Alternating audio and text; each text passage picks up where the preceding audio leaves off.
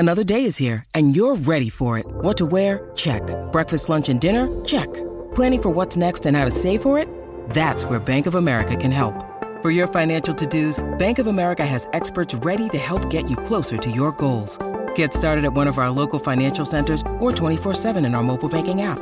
Find a location near you at bankofamerica.com/talktous. What would you like the power to do? Mobile banking requires downloading the app and is only available for select devices. Message and data rates may apply. Bank of America N.A. member FDIC.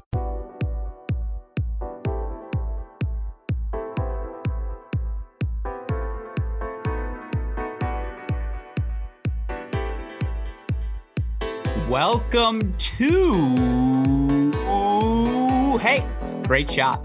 This is the Great Shot Podcast, a Crack Rackets and Tennis Channel podcast network production. My name is Alex Gruskin. On today's show, we have our latest edition of The Deciding Point, our weekly breakdown of all of the action happening throughout the Division I college tennis world. On today's show, we're going to break down the past week in Division I women's college tennis. But before we do that, I have to offer a massive thank you on behalf of myself, Daniel Westhoff, Dalton Thieneman. Obviously, it has been quite a ride for us here at Crack Rackets the past 2 weeks. I had the chance to get on the road, head to Madison for the Division I Women's National Indoor Championships, did the same thing for the men this past weekend in Seattle. We had 8 days of fantastic broadcasts on our Crack Rackets YouTube channel. On behalf of our entire Crack Rackets team, we want to thank all of you out there in college tennis nation for tuning in. The support we've received, it's meant so much to us. It's been the fuel that's kept me going. I'm not a coffee guy. I deal in compliments. As long as the ego's healthy, I'll stay awake. And let me just say, it is healthy coming out of these past 2 weekends. All the players, coaches who are willing to deal with my nonsense. Obviously, Mike Cation, Mark Bay, yourself, John, Matt Sikoyak, Chris Halioras, who gets way too much grief from me throughout these events. Obviously, you guys think I have a tough job being on the broadcast for 13 hours. Imagine Daniel Westhoff, who is not only managing a broadcast, but then every 45 seconds, get a direction from me, split screen, go to 3, go to 6. He does it all. Obviously, a huge thank you to all of you for your support, to the ITA for the opportunity as well. It meant the world to us to get that opportunity, obviously, as we want to raise the platform of college tennis broadcast, how exceptional of a product it always is. And we certainly got the chance to do that these past 2 weekends. So again, thank you to all of you for tuning in. With that said, it's time to turn the page. And now we get into the meat and potatoes of the college tennis dual match season. And of course, this past weekend, we had our first, dare I say, normal post-indoors weekend of the season. That is what we are going to break down on today's show. And to help me do that, as always, is the man you turn to when you're talking college tennis. Of course, you know him as your co-favorite writer on our website, crackrackets.com, founder of the No Ad, No Problem blog. It is my friend, John J. Parsons. I should say leader of the Crack Rackets YouTube chat room. It is my friend, John J. Parsons. Jay, welcome back to the show. Hey, Great Shot. How are you doing today? Well, there were certainly a few people coming for that title over the weekend, which was exciting. It was exciting to have everybody in the chat. I guess I should have kept retweeting all of the compliments you got just to ensure you had enough fuel to get us through the rest of the show. And then you can crash and then you can pick it back up for Thursday. But no, I'm doing well. You're right. This was the first weekend post indoors. So while you were on the broadcast, I had the broadcast over here, the live scores for the women's matches over here, trying to keep us all up to date on all the happenings. But college tennis is in full swing and it's super exciting. I mean, that's the thing I may be most jealous about. I know things are crazy when Westhoff's chatting me and saying, hey, man, I know you got to focus on the broadcast, but you got to see this chat. And yeah, I appreciate you tweeting out Blaze Bicknell confirming he will not be playing this year for Tennessee in our Crack Rackets YouTube chat.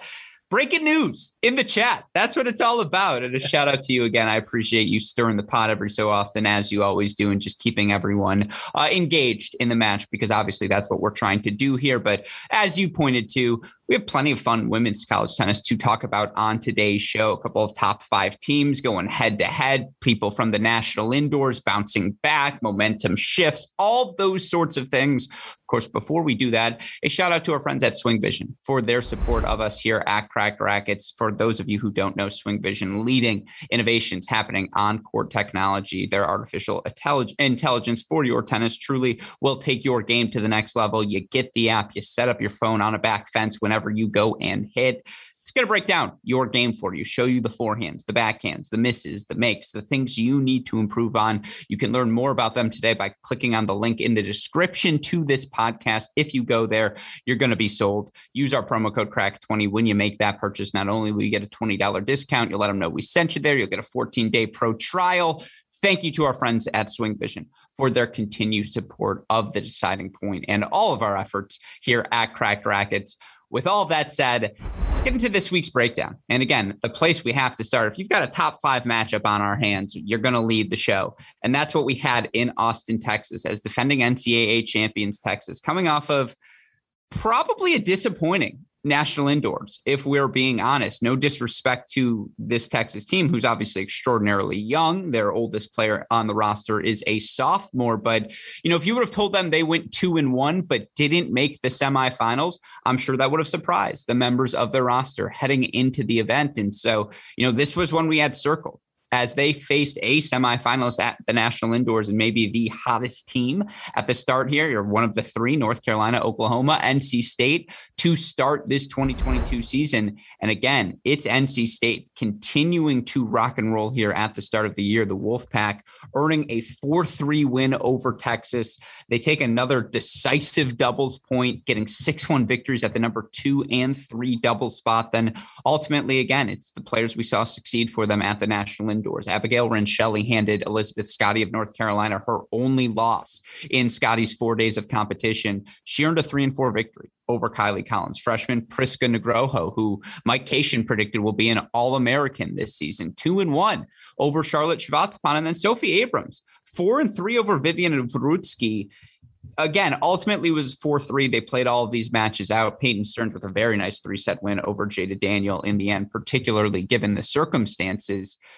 But this NC State team has found a pathway to 4, and it starts at doubles. And just given the depth in college tennis, the team that takes the 1-0 doubles point lead, their life is just going to be that much easier this season. That's what NC State does. Yeah, I mean, you said the doubles point was decisive. We should double down on that, right? It was 2-6-1 victories at, I believe, 2 and 3 doubles over a team that had the NCAA double finalists last year in Kylie Collins and Lulu Sun, a team that had played extremely good doubles all of last season. So we saw NC State, how well they were in doubles, how aggressive they were in doubles, and that's paying off. And you see that carry through in singles as well. I think what was most interesting to me about this result, one, it's great that we're getting a rematch of the NCAA semifinal last year that Texas won 4-0. But just the growth of Jada Daniel, Abigail Rencheli has been really impressive, right? And you look at people like Kylie Collins and Charlotte Chavatipon haven't quite made that jump to 2 and 3 that I think we expected them to. And looking back on that match at the 2021 NCAAs, Charlotte Chavatipon beat Jada Daniel handily in straight sets. Kylie Collins was up a set and believe 5-2, 5-3 until Rencheli evened it up at 5-all in the second, but Collins was probably going to win that match. And so you look at the growth that, you know, Jada Daniel and Rencheli have comparatively to their peers, and it's extremely remarkable what they've been able to do. And then to bring in some of these additions like Nugroho and some of the transfers just to fill out the rest of the lineup. I mean, what more can you say other than this is an NC State team that's one of the best in the country and still missing their number one player? Yeah, they're top five. That's exactly it. And they're still without Alana Smith. And we saw a switch in the doubles lineup, right? Jada Daniel, Nell Miller played well enough to go up to that number one spot. That's not disrespectful to Rejeki and Rencheli, who are also good enough. And but you see them respond to that. They're at the number 2 double spot. They earn a 6-1 victory. And then, you know, what Nugroho and Serenaya have done at that number 3 spot as well. Another 6-1 win for them. They've dropped 1 doubles point. And that was their one loss on the season to North Carolina, a match where there was still a 5-minute stretch where you thought, oh my God, they're going to win this match. And yeah, they go on the road and deal Texas, according to our friend Scotty B, their first loss in Austin since the 2019 round of 32 to Texas A&M. And, you know, again, I still always feel the need to point out how young this Texas team is. And to your point, Jada Daniel, Abigail Rencheli, the jumps they've made. For Daniel, it's a little bit different because she's a 5th year. And for her to make that jump, she has just seen everything there is to see in college tennis. And you see that manifesting itself this year. The jump from Rencheli has been something else. And that's just, again, that's the sort of thing that that you need to have happen when you're down in Alana Smith and down in Anna Rogers from last season. And then, you know, Nugroho has been that exceptional. You know, one loss for her. Riley Tran played a fantastic match in the semifinal. And there were so many deuce points in that match that just happened to go Riley Tran's way. Outside of that, like, do you know, again, I feel like you pick Nugroho at number 3 in just about every match that she plays. And should Alana Smith be healthy by the end of the year, you move her down to 4, because I don't think Daniel or Rencheli has done anything to make you think they deserve, you know, Nugroho deserves to jump them. Like, this NC State team just has options. Yeah. I mean, that would be wild if she plays 4, but again, I mean, she was without a boot. So we've seen her without a boot. So she's clearly making progress, which is good to see. I'll swerve a little bit with you on the Rencheli Daniel take. I actually think Jada Daniel's jump is more impressive than Rencheli. She came in really good freshman. She's having that sophomore jump that you see from a lot of players who have a full year in college. I'm not sure we see that sort of jump that we've seen from Jada Daniel this season in their 5th year. Sure, she's seen everything, right? But she was playing 4 last season. She's now established herself as one of the top players in the country. To do that in your 5th season, typically you see that sort of level off, for lack of better term. So both super impressive, but for me in different ways. Fair. On the flip side, you look for Texas. I don't want to say this is a disappointing loss, because in the end, it's ultimately 4-3. Now, I know at the time of the clinch, you know, Jada Daniel, Peyton Stearns are battling in the 3rd set. Ultimately, Stearns wins that match. So if you want to say technically it was 4-2, though, that's fine. They play this match really close. Again, they got blitzed in doubles, and the same thing kind of happened to them against Oklahoma in the quarterfinals. My response to that would be, this is a young team. Like, I just am going to keep pressing that button. And yeah, Charlotte Chavatipon is struggling. There's no denying that. She's lost, 4 matches this season. That's quadruple what she lost last year. Collins has been fine at 2. Like, I don't think she's been bad. A lot of not finishes. She hasn't been dominant at that number 2 spot. But to me, it's just everyone's getting acclimated to that next position. Yeah, and I guess, you know, when you compare it to some of these other teams who have just made really big jumps, like an NC State, like an Oklahoma, it feels a little bit lackluster. But you're right, in a vacuum, moving up from 4 and 5, where Collins and Chavatipon were playing, or Chavatipon and Collins, like, that's going to take some acclimation, like you said. So I think giving some grace there makes sense. But I do think if you were to say at the beginning of the season, hey, Texas is probably going to struggle a little bit, and where they're going to struggle is at doubles and with Collins and Chavatipon, you're going, oh, that's probably not the recipe that I thought it would be. I thought it would be maybe some of these new additions, you know, don't click. So I think that's probably a little bit more of the concerning part for me, that it's coming from Chavatipon and Collins and not, you know, hey, Vrutsky and Zainalova just aren't clicking. But ultimately, we've seen what they can do in college, and you know, you have to believe in 3 months they'll be at least where they were last season. No, see, I would disagree there. Zainalova with an impressive 0-1 win over Nell Miller. I mean, again, that's what you want out of your freshman. And Rapalou at 6 needs to, I don't want to say, again, Mike Cation has removed the L word, lock, from my vocabulary, but Rapalou at 6, you feel very confident about going into every match. And she earns a pretty decisive win over Rejeki on the day as well. Look, again, NC State's a top 5 team, right? You're testing your freshmen against the very best competition right away. But what I really want to see, you know, Oklahoma State's very good. We'll talk about them a little bit later. Texas Tech's very good. Baylor and just, you know, Iowa State, all these challenges this year in the Big 12. I want to see how this Texas team competes against those teams, because last year they blitzed through the Big 12. If they do that again this season, you feel just as confidently about them heading into the NCAA tournament as anyone, but the level of competition's raised this year. And so I don't know, final thoughts on this one? Well, I mean, Big 12 is back, right? We'll talk about this a little bit more. And then also Texas continues the tough tests, right? We'll talk about what they have up on the horizon in the short term, even before they hit the Big 12 calendar later on in the episode. So, you know, we will continue to see Texas get tested.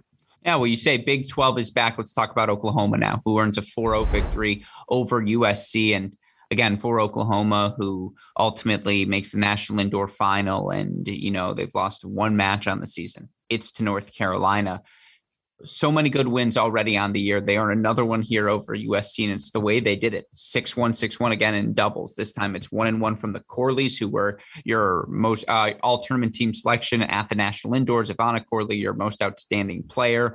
Another one, 6-1 victory for them over Ewing and Han. Then Sleeth and Pisareva, 6-1 victory over Cayetano and Piper. You look at the wins they earned. Staker, 1-0 at 6 singles. Pisareva, 1-0 at 5 singles. Sleeth, 1-4 over Cayetano. This is a USC team that's absolutely going to be in the mix for a top 16 seed. And it is still worth mentioning, they're playing without Naomi Chung, right? So that is a massive loss in their lineup, because she is someone who at her best will be a contributor. No doubt about that. But that's a blitz. Like, that's an absolute blitz by the Sooners. Yeah, I mean, they lost 9 games overall to get their 4 points. They lost two games in doubles and not 7 in singles. I mean, it was a complete rout. And, you know, I thought Oklahoma would win this match. USC has struggled. They've struggled indoors particularly.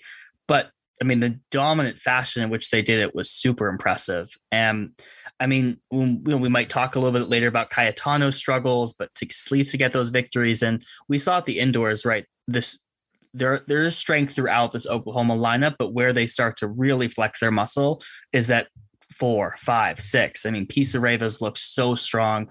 Emma Staker, she's probably got, maybe Coach Cohen gave her one day off after indoors, and now she's back. But I mean, just the strength of this lineup at the bottom and in doubles is very similar to NC State. I mean, these two schools are very much in lockstep in terms of doubles, bottom of the lineup, both without a key contributor due to injury.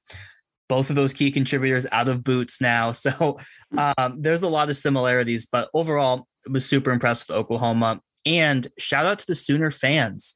Biggest crowd in program history, coming well-deserved, coming off of their national indoor finals.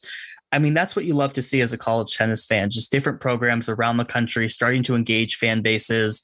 I thought that was really exciting to see. I would also add, go look at the Twitter engagement on those posts, because obviously the broader context, USC, Oklahoma, Lincoln Riley, the head football coach for Oklahoma, leaves for USC. It got nasty in the DMs, Jay. Like, and probably the most interacted college tennis posts I've ever seen. If I'm the tennis coaches, I'm scheduling that every year. I'm milking that rivalry for all it's worth. Why not? Who cares? Like, you want the energy, you want the excitement. We saw that for Oklahoma. And yeah, to your point, it's the way they're winning. And I watched them play doubles, and like, it's just NC State's doubles conventionally, and this may be my most conservative thought, makes sense. Like, I get it. They move forward. They want to serve and volley. They're taking first forehands and getting into the net. It's pinching and crossing and all these different things. I form.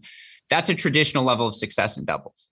That's not Oklahoma. And I'm not saying the Corleys don't get aggressive. I'm not saying the Corleys don't poach, and I'm not saying all their teams don't do that, but it's just, it's slice and dice, and it's, oh, yeah, I fired up bump lobs, but I'm just as capable of poaching at the net when the opportunity comes. It's just very point by point for them, as more, as less of a, you know, these principles. It's not the skinning the cat the same way in every point. And yet they're having, you know, again, have they dropped the doubles point this season? I don't think so. You know, wins over Duke and Texas and UNC and Pepperdine, they're just doubles point after doubles point after doubles point. And then, yeah, your freshmen get better at the bottom of the lineup. It's just like, wait for May, wait for Guzman. If they hadn't lost to UNC, they would be your number one team in the country, but UNC beat them. So UNC's number one. It's going to be interesting to see, by the way, with how many ranked wins they have, where the math shakes out there when the first computer polls come out this week. But yeah, I mean, again, on the flip side, you look for USC, who drops their match, you know, drops this match against Oklahoma 4-0, and then drops a 4-1 decision against Oklahoma State as well. Although I think that match was closer than a 4-1 scoreline may indicate on the surface. Where are you right now with the Trojans, even considering, again, no Naomi Chung? Yeah, I mean, I feel like we ask this question every week, right? And last week it was like, are they going to go 2-0, 1-1, 0-2? And I had them at 0-2, and that's how it panned out. This was worse than I expected, just in terms of the scoreline. If USC isn't getting victories at 1 and 2, which they didn't in either of these matches, they are not going to win matches. And so I think that this team couldn't be more excited to move outdoors, right? I mean, worth noting that both of these matches were indoors, but we'll see. I mean, they're still going to be ranked pretty decent. You know, they have those wins over Miami and Baylor, which will carry them, particularly in the first few ranking iterations. But, you know, things are going to get tough. And with the Pac-12, there's only so many wins that you get, right? It's not like a SEC or even a Big 12 where you have, you know, 8 teams, it feels like, who are going to be top 30. So we'll see with USC, but you know, their margins for victory are slim, and they just feel like they keep getting slimmer. Yeah, no, again, it's interesting because it's an old team with young pieces. And it's just, you know, again, for Snow Han, who was on the roster last year, but didn't really get to play. She's still getting acclimated. And obviously with Piper and Mora, you're still having new pieces that you're working in. You're still waiting for Naomi Chung to come back. By no means am I hitting the panic meter, you know, the panic button, but that Pac-12 is going to be a rat race, whether it's, you know, again, UCLA needing victories now, Cal maybe needing some victories now, USC, Stanford, obviously. I'm fascinated by the Pac-12. And with that in mind, let's talk about UCLA, who bounced back in perhaps the biggest way this past week. They dropped the doubles point, 6 singles victories against Cal, who, it's worth mentioning, was without Kaya Weersholm. But still, for this UCLA team who, you know, drops a match to LMU before the National Indoor Kickoff Weekend and then loses during the kickoff weekend to Washington. For them to get the victory, in particularly the way they did it, Forbes 1-1 over Giovara, Bolton 3-2 over El Sola, who moved up to the number 2 spot. You also had Vagramov with the 4-2 win at the top 3. So the veterans deliver the straight set victories. And then again, it was Hans at 4 and Tanzarite at 6. They swept the singles. Like, oh, welcome to the ball game, UCLA. Yeah, I guess the season for UCLA started this weekend, yeah, sure. But I was stunned. I was stunned by this result. I was stunned by them taking all 6 singles. They only dropped 1 set in the entire match. That happened after the match was already clinched. I mean, you kind of rattled off some of those score lines. Yes, Cal was without Weersholm, but that was essentially a straight line replacement, right? They brought in McKenna Teal there at 5. Everyone else was in the same position other than some switching that would have been above Weersholm. So that had no bearing on the outcome of this match. This was just a shocking upset. And now you wonder, like, okay, Cal, you know, coming off, you know, they lose to Pepperdine indoors, they lose to Texas indoors. Well, though, you know, those are understandable losses. They had lost to Michigan. Now they lose to UCLA. I don't know what's up and what's down anymore with this Cal team. But just what a win needed for UCLA. And credit to them for bouncing back after a historically dismal start. Yeah, no, look, for this Cal team, they're young. They're so young, and the highs are highs and the low are low. And, you know, again, they're trying new ways. Teal at 5 singles here this week. And, you know, again, in place for Weersholm and Villar-Moeller. Yes, she loses her match 2 and 3, but again, she is the battler. She's the grinder. The real takeaway for me was UCLA up top. Again, if Abby Forbes is going to start playing like Abby freaking Forbes, a player who's been number 1 in the country, a 1-1 win over Giovara, that's what Abby Forbes is capable of doing. And then Alicia Bolton at 2, you feel like whichever one of them at 2 is playing should always be the favorite heading into the match. And for Alicia Bolton to get that 3-2 victory over the freshman El Sola, that's just a step in the right direction. Doubles, they still got to play around with, for sure. But UCLA starting to round into form. On the Cal side, I still don't feel any worse about them. Like, again, having seen them play in person, I just think that's the game styles they play. It's just going to be a lot of close matches because they do play physical tennis. You got a lot of, you know, grinders. I think it's just actually fascinating because of the contrast in styles of play up and down their lineup. And so it's just very high variance. It's very fun. Yeah, well, they play a lot of close matches, but not against UCLA. I mean, that was not close. So, I mean, we'll see. I think we didn't know much about this Cal team coming into the season, right? Sure. You know, they seemed to kind of peak towards the end of last season, made the round of 16. Coming into this season, knew they were talented, not sure what to expect. So I think you're right. I think we should expect to see some highs, some lows, and some in between. And I think that's what we're getting here as they kind of figure out the pieces, but just surprising in the manner in which UCLA took the match, I would say. I was expecting when they took 6 first sets, you're expecting to see more of a fight back in those second sets that we didn't see. So, you know, Cal gets another good test upcoming. So we'll continue to see them tested like we've talked about. And ultimately just, I mean, couldn't have been a more needed win for UCLA as they look to the postseason in May. Absolutely. And so with that in mind, one more team I want to talk about, or a couple more teams I want to talk about here before we get to our interview today. Let's talk about some teams coming out of the indoors. We certainly had some question marks about, and, you know, you look at some results this weekend. Let's start with ODU, who, you know, again, glass half full. They get a 4-1 victory over Virginia Tech. That's good. Certainly, though, given their start to the season, you would have listed them as a favorite heading into their match against Kansas. And yes, that match was at Kansas, let's be clear. But, you know, for this ODU team to have taken the doubles point against Kansas, but drop 4 singles matches, and they ultimately drop a 4-2 match there, you just feel like, again, given they're not in the Power 5 conference, that match certainly hurts. Now, I still think they've got momentum on their side. And again, it was a good bounce back against Virginia Tech. But where are you at with ODU? Well, not high, like not where I was a few weeks ago. Sure. You know, I think it's tough, right? I mean, they didn't have the indoors that they were looking for. They at least came away with a victory. And you're right, not being in a Power 5 conference when you face a team like Kansas, that's a team you need to beat, particularly if they want to be a top 25 or flirt with the top 16 this season. And to win dubs and not be able to find 3 singles victories is pretty surprising, particularly at the bottom of the lineup. We've been talking about ODU having some sneaky strength there. They've played a lot of these higher ranked teams pretty close in the bottom of the lineup or gotten victories there. That was not the case against Kansas. So this could very well be a match that tells us ultimately a lot more about the strength of this Kansas team. I know you've been high on since your interview with Coach Chapman.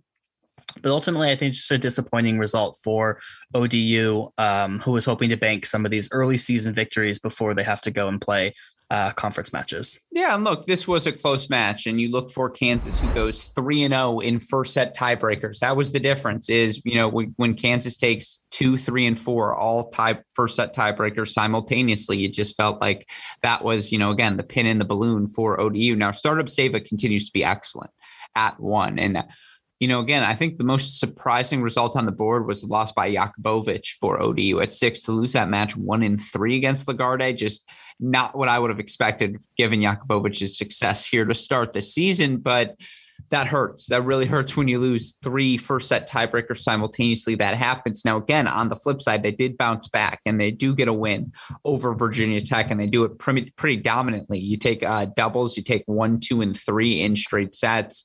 That's what you need to do if you're ODU against a Power 5 conference foe. But I don't know. I'm not hitting the panic meter. That said, certainly you just feel like between Kansas, Miami, Florida, and Virginia Tech, they needed to probably go 2-2 at least, like, and they end up going 1-3. And, you know, again, at the national indoors, you add the 1 and 2 there. Fine. They're definitely in the ball game. Like, that's for sure, given their kickoff weekend, but it's just going to be interesting to monitor how they rise and fall throughout the course of the year. On the flip side, let's talk about Washington, who loses a 5-2 match to Notre Dame. Now they also got a bounce back 4-3 victory over Purdue. Where are you at with the Huskies, who, by the way, beautiful Nordstrom Tennis Center? Yes. You know, beautiful location there in Seattle. I loved Seattle. It was great. Sorry. Go on. Good. I'm glad you enjoyed yourself. Hopefully a tad warmer than Madison. So I'm glad you brought this up. Yes. I got to walk around in a sweatshirt outside, which is just like prime me. A hoodie Gruskin. Let me tell you, that's me in my finest. I mean, look at you now, inside, outside. Yeah, hoodies. Exactly. And just, again, it was a city. Everything's uphill, but it's on the water. It's just, I was like, oh yeah, West Coast. I hadn't been out there in a while. Yeah. Welcome. I'm glad you enjoyed your time. Yeah. It was fun to have you on the Pacific. Okay. Now I will say that is horrifying. Pacific time just does not compute to me. I'm like, you guys are just so behind. Yeah, it's tough. It's much easier, like, when you go out on the East Coast and you're ahead and you're feeling good about yourself, and all of a sudden here you wake up and it's like 4 hours, three hours have passed. You feel 5 hours behind. It can be difficult. Yeah. But Washington, Yeah, I mean, look, Notre Dame is a good team. I think they're going to be sneaky good throughout the season. So I'm not that disappointed in the loss. But look, I mean, this is just I mean, they're going to love that UCLA win over Cal. Yeah. That's going to appreciate very well for them. But look, I mean, this was a team that struggled at indoors. And, you know, you're looking for some of these bounce backs. And certainly if you want to compete with the top of the Pac-12, right, you need to get the win over Notre Dame. So overall, I think they still have the talent. I know they have some players who are getting back into the lineup. But ultimately, you know, I think a disappointing result for Washington, who would love to bank some ACC points.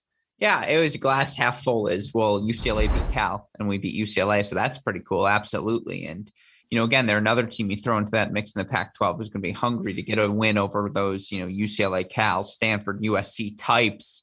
It's going to be really interesting to watch the Pac-12 unfold because, again, I think Arizona's not bad either. And I just think there's some depth there in the conference that's going to be fun to watch. With all of that said, one more team I want to talk about, and perhaps I'm not going to say our team of the week, but a team who certainly continues to deliver the goods thus far early in the season is Oklahoma State, who earns that 4-1 victory over USC and earns, you know, a 4-0 victory over Tulsa as well.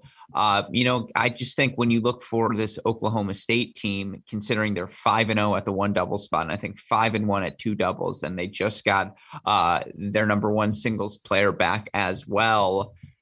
I've been impressed with the Cowgirls, who outside of a loss to Ohio State on the kickoff weekend in Columbus, they haven't lost. Yeah, and this was one of the teams, along with Oklahoma, where it was almost like, "Hey, Oklahoma's going to be good this season." The state, right? And Oklahoma State has found a lot of pieces. They've brought in, you know, the two freshmen have been stellar for them in the lineup. Obviously, bringing Lisa Marie Rue back, that was an interesting turn of events. You know, she was gone last season. She's now back with the Cowgirls this season. So it was a great win for them over USC, particularly at number one again, to take the win over Cayetano. Overall, just super impressive from the Cowgirls, who has a lot of talent on this team. They're also missing one of their top contributors from last season, which seems to be a theme right now for a lot of these teams. But I mean, Chris Young has been building back to where they were in 2016. Right. And so this is clearly a step in the right direction. You know, spoiler alert, this is going to be a top 15 team when the rankings come out. So, you know, you mentioned their only loss to Ohio State in Columbus, and man, Ohio State was just playing lights out that weekend. I'm not sure who would have beaten them. And they were without Lisa Marie Rio, you know, that weekend as well. Good point. Yeah, exactly. So, you know, they're finding the pieces, and there's another team. You talk about the Big 12. I mean, they're going to be right in there. They've got freaking Pepperdine at the end of the season as well. Like, it's going to be pretty impressive. No, I would completely agree with you. And I do think they're a top 16 team right now. I can tell you they were on my USDA ballot. And it's, you know, again, Swanka is undefeated at the number two single spot, and Rojas at 6, undefeated. They're both freshmen. And, you know, again, the only doubles point they've lost on the season, and they haven't played the most rigorous schedule, but win over Princeton and obviously the win over LSU. And now the wins here over a Tulsa team that had only lost to North Carolina and a USC team that was at the National Indoors. This team belongs in the mix, and, you know, they've got the Blue Gray Classic coming up this weekend, and will Alana Wolfberg play for them? Will she not play? That was a question I was curious to ask. And so I'm so fortunate to have had the chance to ask that question to perhaps the man best suited to answer it, Oklahoma State women's tennis head coach Chris Young, who joins us on today's show to chat about his team's weekend against, you know, USC and Tulsa, the upcoming Blue Gray Classic that they're playing, the status of Alana Wolfberg, and so much more. You can catch the complete interview tomorrow on the Cracked Interviews podcast, but of course we have a snippet of that interview for all of you now. With that said, super producer Daniel Westhoff, let's get to my conversation with Oklahoma State women's tennis head coach Chris Young. Joining us on the show once again today is a returning champion here on our Crack Rackets podcast. Of course, you know him best as the head coach of the Oklahoma State women's tennis team, a coach coming off of a 2-0 weekend with wins over USC and Tulsa. It's my friend Chris Young. Coach, congratulations on the victories. How are you doing today?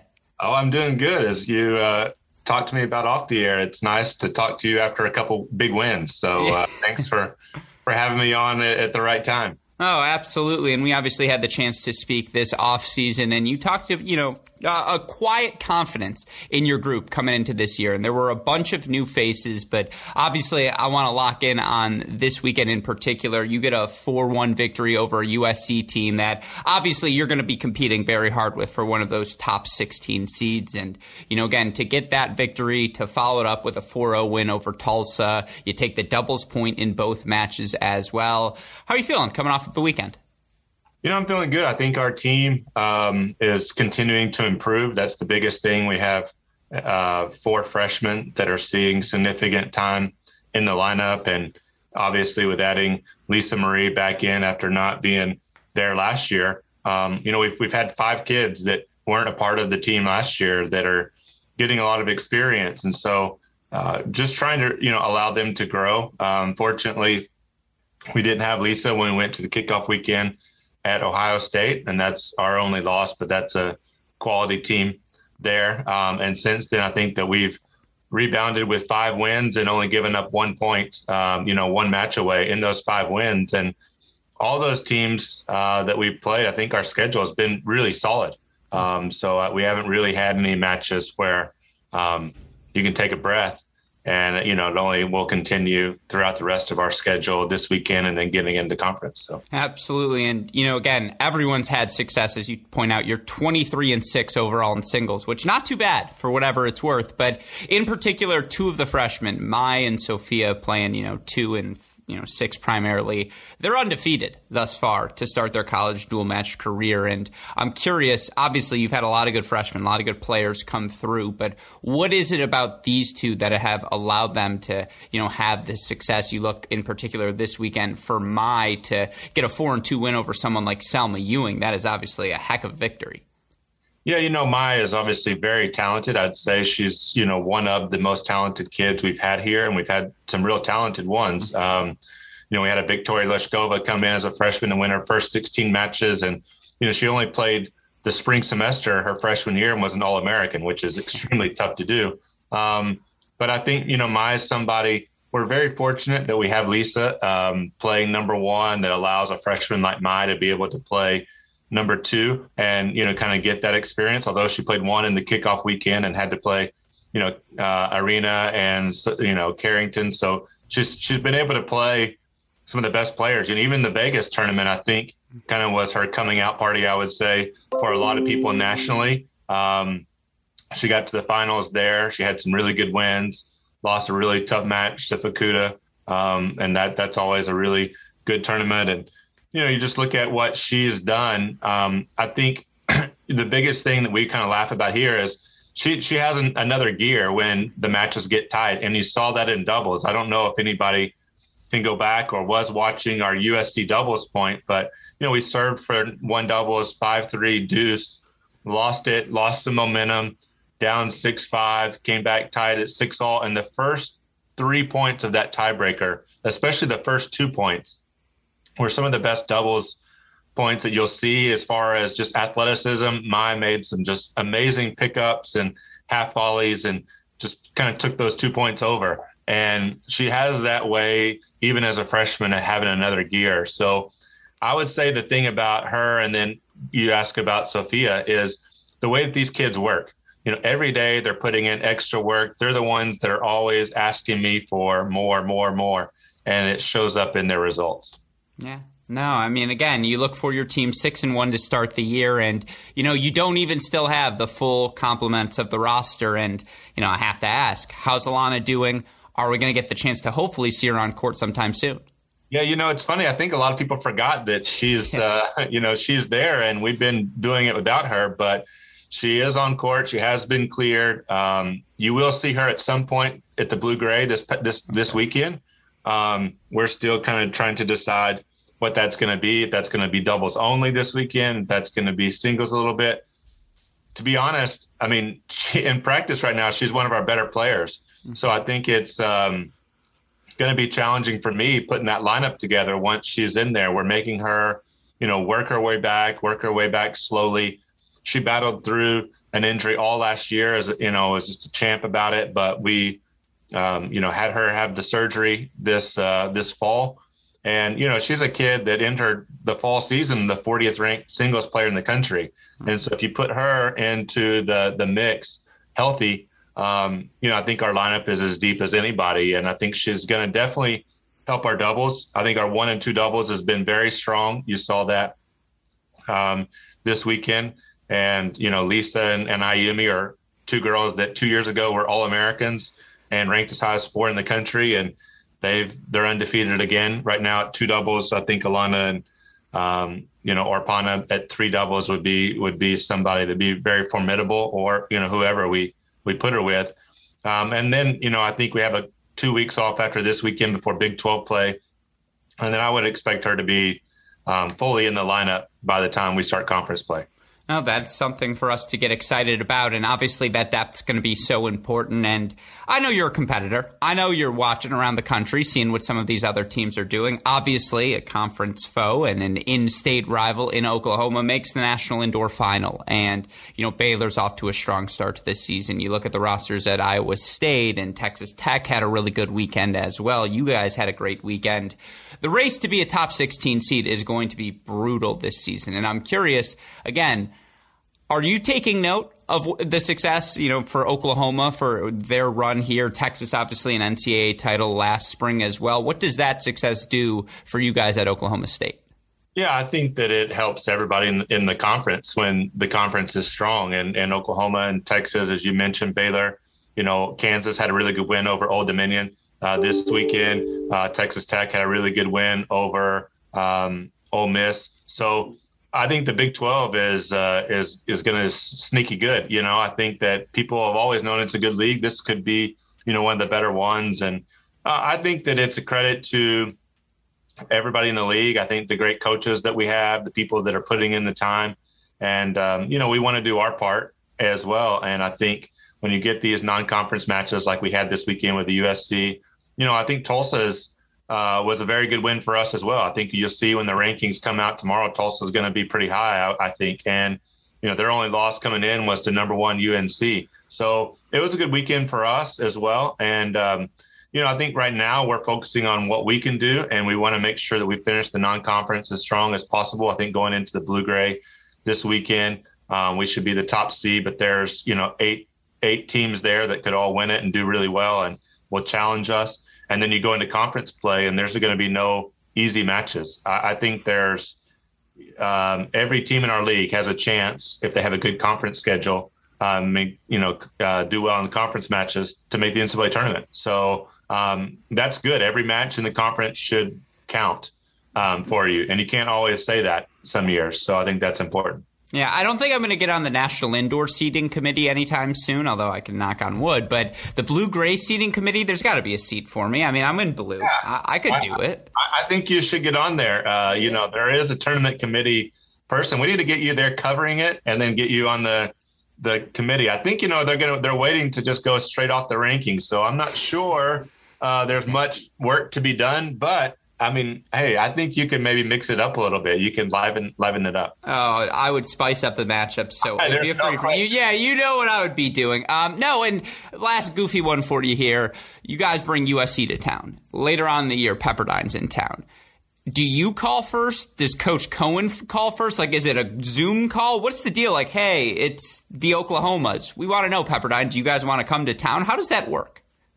Well, I have to say we've helped Oklahoma quite a bit this year with their schedule because of all these trips that we've had. And, they've done a good job this year. I think that'll help them schedule in the future. But I think, our program has been a step ahead as far as, where we've been in the rankings and being able to set up these matchups. We've had a home and home with Pepperdine for some time. We went and played at USC last year with them coming back to us. Princeton came in. With us, South Carolina owed us a return trip, still do, by the way. And, all those teams needed somebody else to play. And Oklahoma now has, put themselves on the map to be able to pick up all those teams. Sometimes before they would want to pick up Oklahoma or maybe it was Tulsa. And so Yeah, I'm expecting a present from Audra here pretty soon for helping make out their schedule. Yes, whatever the Oklahoma delicacy is, expect a box of it headed your way. All right, I'm gonna count on you to make that happen. I'll communicate the message. I like it, but no, as always, Coach, congratulations on another fantastic weekend, and obviously, good luck to your team here at Blue Gray. Thank you.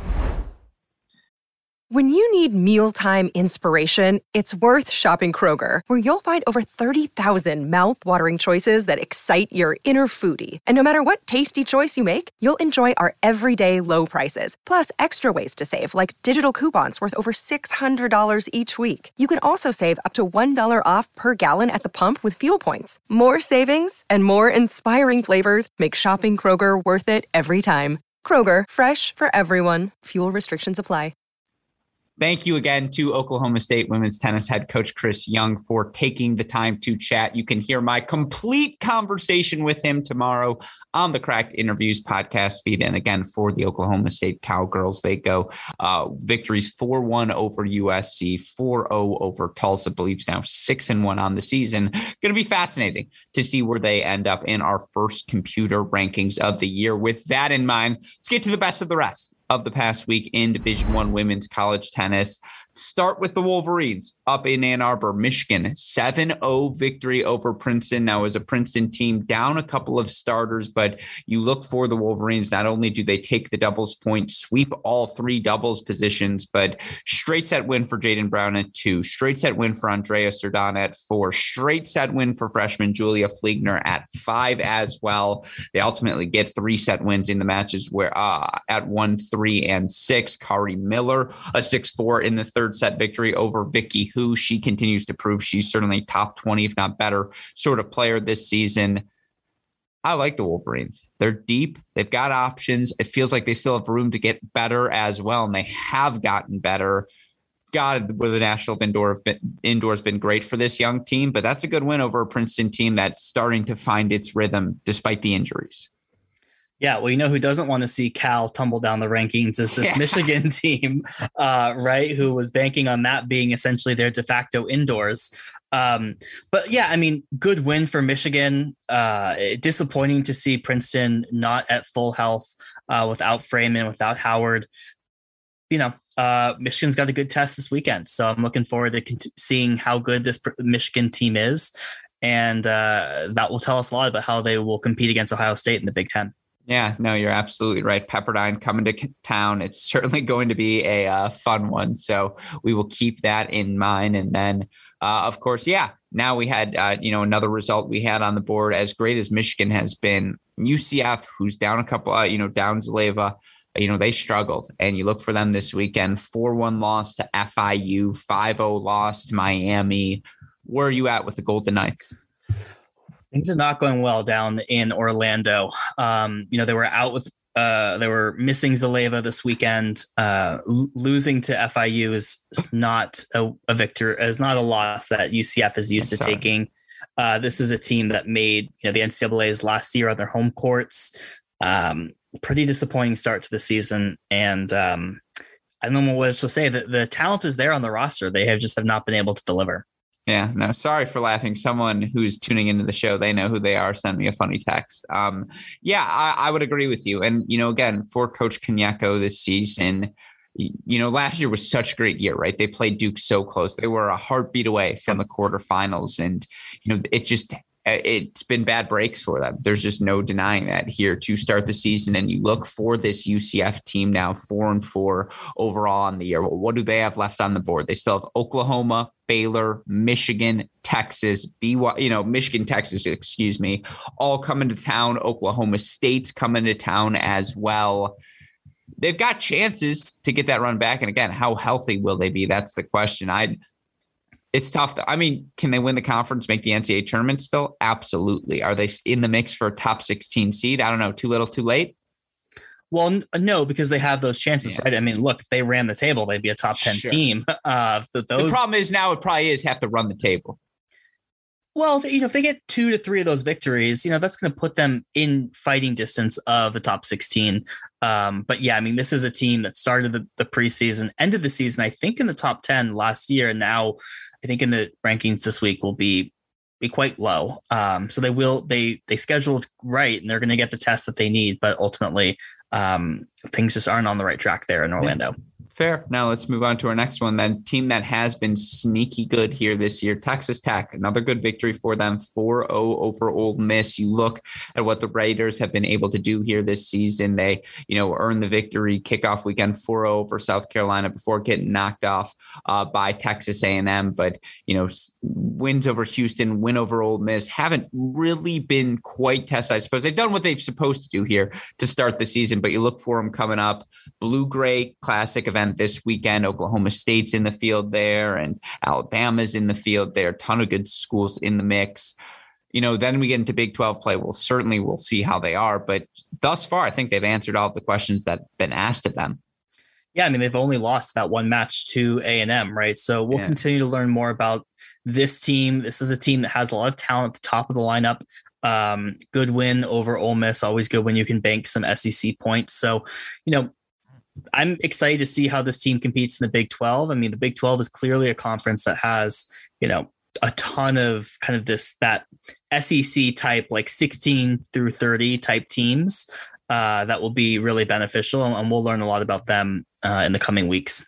Even this weekend. No, there's a big swing weekend in terms of their top 16 prospects. April 1st, April 3rd, Oklahoma State and Oklahoma come to town. If they can go 1-1 that weekend, now you're talking about a team that can absolutely be a top 16 seed. If things are those in Lubbock? Those are both in Lubbock. Yeah, both teams coming to town. Well, we know the upsets happen in Lubbock. Yeah, exactly. Getting that altitude, who knows what's going to happen. You look beyond that. Good win for Wake Forest, I thought, 5-2 over Furman. Certainly Furman, I thought, played a really good match against Oklahoma in the kickoff weekend. And, you know, you look for this Wake Forest team who, yeah, they lost in the kickoff weekend to NC State, but just about everyone has lost to NC State. And you look for them, they take the doubles point. They get wins at 1, at 3, at 4, you know, 5 as well. We're in a third set breaker on 6. It was just a good performance for Wake across the board. You know, you look at the ACC, North Carolina, NC State, Virginia, they feel like they're on a Duke, you know, right in the mix there as well. But you look at this Wake Forest team, I just think the depth is there once again in that conference. Yeah. And doubles too, right? They have a few really good doubles teams. This is a team that this week's rankings will have them in the top 25. I think that feels right, given kind of the wins that they've had. Yes, they lost to NC State. Yes, they lost to Tennessee. But other than that, they've been really solid. So, you know, they're going to get a lot of looks in the ACC this season. Absolutely. And then, you know, the only other result I would add to the mix there, and it sets up, you know, some of our week ahead, is you look for Baylor, 4-3 win over Mississippi State, 6-1 win, over SMU. Sets up a big match this weekend for them as they travel, I believe, to Florida. You know, that's a fascinating one because, again, you talk about this Big 12, the depth that's in the conference this season. If Baylor gets a win over Florida, now that helps everyone else out in the conference as well. Blue Gray Classic, plenty of fun stuff for us to keep an eye on. Any other results we missed? Any other things caught your eye throughout the course of this weekend?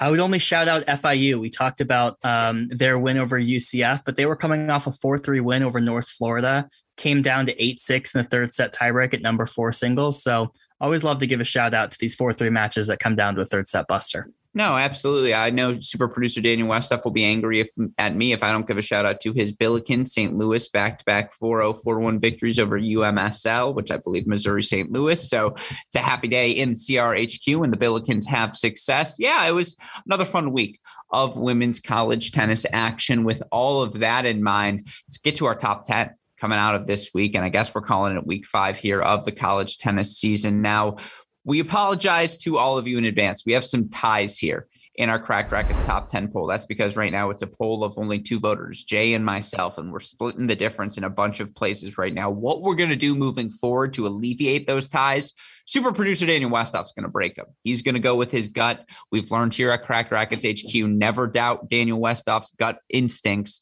So thus, you know, moving forward, if you get angry at CR Producer, I want to see as much hate mail as possible sent his way. But you look at our poll this week, pretty static, in my opinion. Now, North Carolina stays at number 1 for obvious reasons. Oklahoma 2, NC State 3.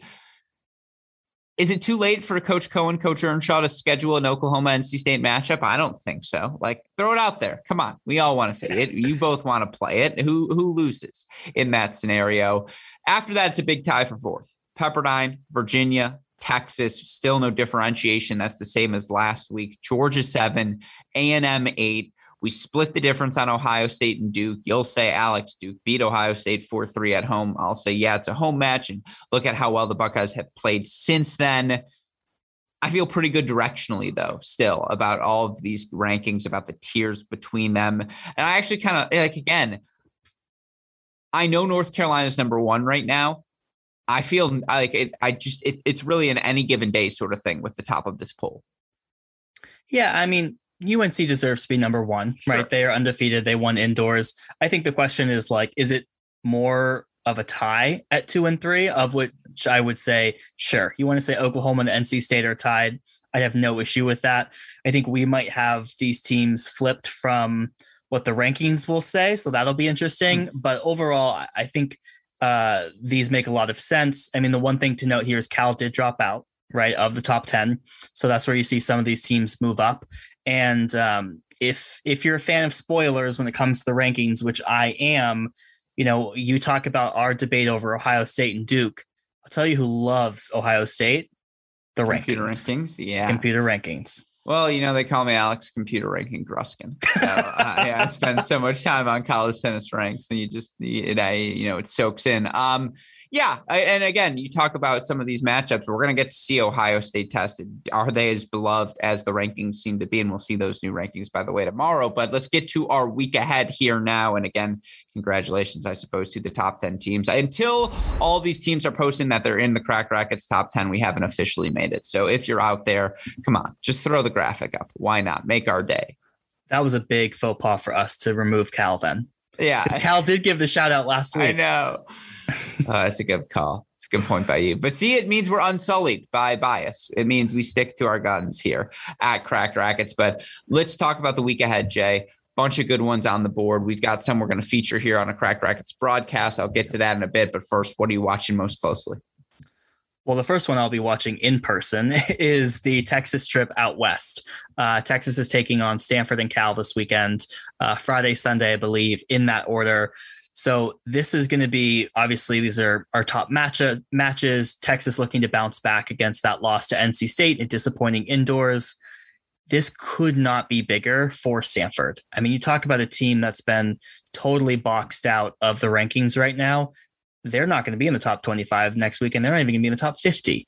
So they need this win badly. And particularly, there doesn't feel like there are going to be a lot of points floating around the Pac-12, you know, with UCLA, with Cal. So they need, Stanford needs this win badly. And it's going to be a test against two young teams, right? You like to talk about how young defending national champion Texas is, but Stanford's even younger, right? You look at the freshmen that are anchoring that top of the lineup. So that's going to be a fascinating matchup. And then Texas gets a rematch against Cal on Sunday from the indoors.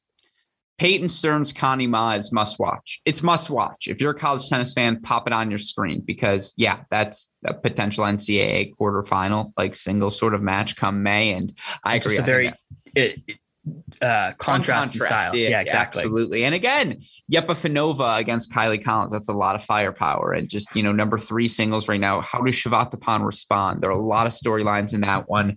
And then, yeah, they get Cal that Sunday as well. So the West Coast trip for Texas. Certainly, you know, we talk about that urgency in the Pac-12 right now. USC, UCLA this weekend, like always a special affair when the Trojans and the Bruins go head to head. But for this one in particular, given the, I don't want to say desperation, but the urgency for both teams to get a ranked win right now, which way are you leaning in that one? I don't know how I pick. You know, I think I have to pick UCLA in that one because I think UCLA has the firepower to at least take one of the top 2. And if they can mitigate USC from running away with like the 3 of the top 3, then, you know, the freshmen seem like they're starting to play well for UCLA. So if they can find wins at 4, 5, and 6, doubles is anyone's bet. Both teams look like they're struggling there, but ultimately I got to lean the Bruins, which was just be a total turn of events over the last few weeks. My pick is 4-3, and I forget who's at home. Is it UCLA is at home, right? I think so. Yeah. For that reason alone, you would favor UCLA. Like that would be my only inclination. Other than that, I agree. Complete pick 'em there in an early decisive match for both of these teams, just because if you're UCLA, you beat Cal, you beat USC back to back. Now you've steadied the ship. Now you're trending in the direction you want to trend for the Pac-12 conference play. All eyes in on that one. And then let's talk about what Pepperdine's doing this week, making a Midwest swing. They head to Ann Arbor on Friday to take on Michigan. Then they head to Columbus against Ohio State on Sunday, a match that we will have on our broadcast here on our Crack Rackets YouTube channel. I'll get to that in a second. Jay, another fun weekend for the Waves. Yeah, this is huge. We've talked about these trips that Pepperdine is making, this trip through the Midwest, an end of regular season push through Oklahoma. In the beginning of the season, I loved it. In retrospect, I'm wondering, man, doesn't Pepperdine want to just stay outside right now, particularly after indoors? But I mean, look, they're going to be tested against two teams that can know how to play indoor tennis. It'll be very interesting to see what Pepperdine shows up. It felt like they were running a little hot and cold at the start of indoors. So I'm fascinated to see both of these matchups, particularly Michigan, I feel like is the biggest question mark to me right now in terms of like, are they at the Ohio State Pepperdine like level, or was this more like top 20, top 25? So it should be really good. And what a good opportunity as well for if one of the Big Ten teams gets a win, more points floating through the Big Ten. So we'll see. It's going to be fascinating. Yeah, it's going to be really, really fun. And so, again, we'll keep our eyes on that matchup. And again, an announcement, I suppose, or a reminder for all of you fans, we're going to have broadcasts here each and every weekend on our Crack Rackets YouTube channels. We are thrilled to be covering the Big Ten Conference play every Sunday as part of our Red Zone coverage of the 2022 college tennis season. This Sunday, kicking off our matchups, obviously we are amped to have that Pepperdine at Ohio State matchup. We've got Cornell at Illinois, Little Butler and Illinois State at Purdue action, Xavier at Indiana as well. Those are our women's matches for Sunday. Of course, we'll talk about the men on Thursday's episode of The Deciding Point. We also really excited to announce that we're going to be doing the same for the SEC. Now, that SEC broadcast day right now scheduled for Sunday, still have a few moving parts there, but we're really excited to be featuring the action. Again, Baylor at Florida, something we are going to be able to have this Friday. So all of you listeners better tune in. Baylor Friday. I super producer Daniel Westhoff's yelling at me. Our Big Ten action is on Sunday. Baylor at Florida, that SEC action going to be every Friday. Again, we still got some moving parts here that we're trying to work out, but super excited for all of that action. And again, you're going to be able to tune in every weekend throughout the course of this college tennis season as we try to bring our college tennis community together, try to broadcast these matches. As we all know, the quality of these matches, quality of college tennis has never been better. With all that said, Jay, any final thoughts, any final reflections from another fantastic week in college tennis? I have to make sure I get this right. Friday, SEC. Sunday Red Zone coverage that has Big Ten coverage. Yes, Friday. Thank you. Very well said. Friday, SEC Red Zone coverage. You're going to be able to find that on all of the team websites. That's an SEC thing. We can explain those logistics more as we go along. But the SEC broadcast can be available on all of the team websites. Our Big Ten broadcast going to be available here on our Crack Rackets YouTube channel. Look for more explainers on our Crack Rackets Twitter feed at Crack Rackets on Instagram, as well as we explain where you can find all of our coverage as we try to amplify what is always a fantastic college tennis world. With that said, final thoughts, my friend?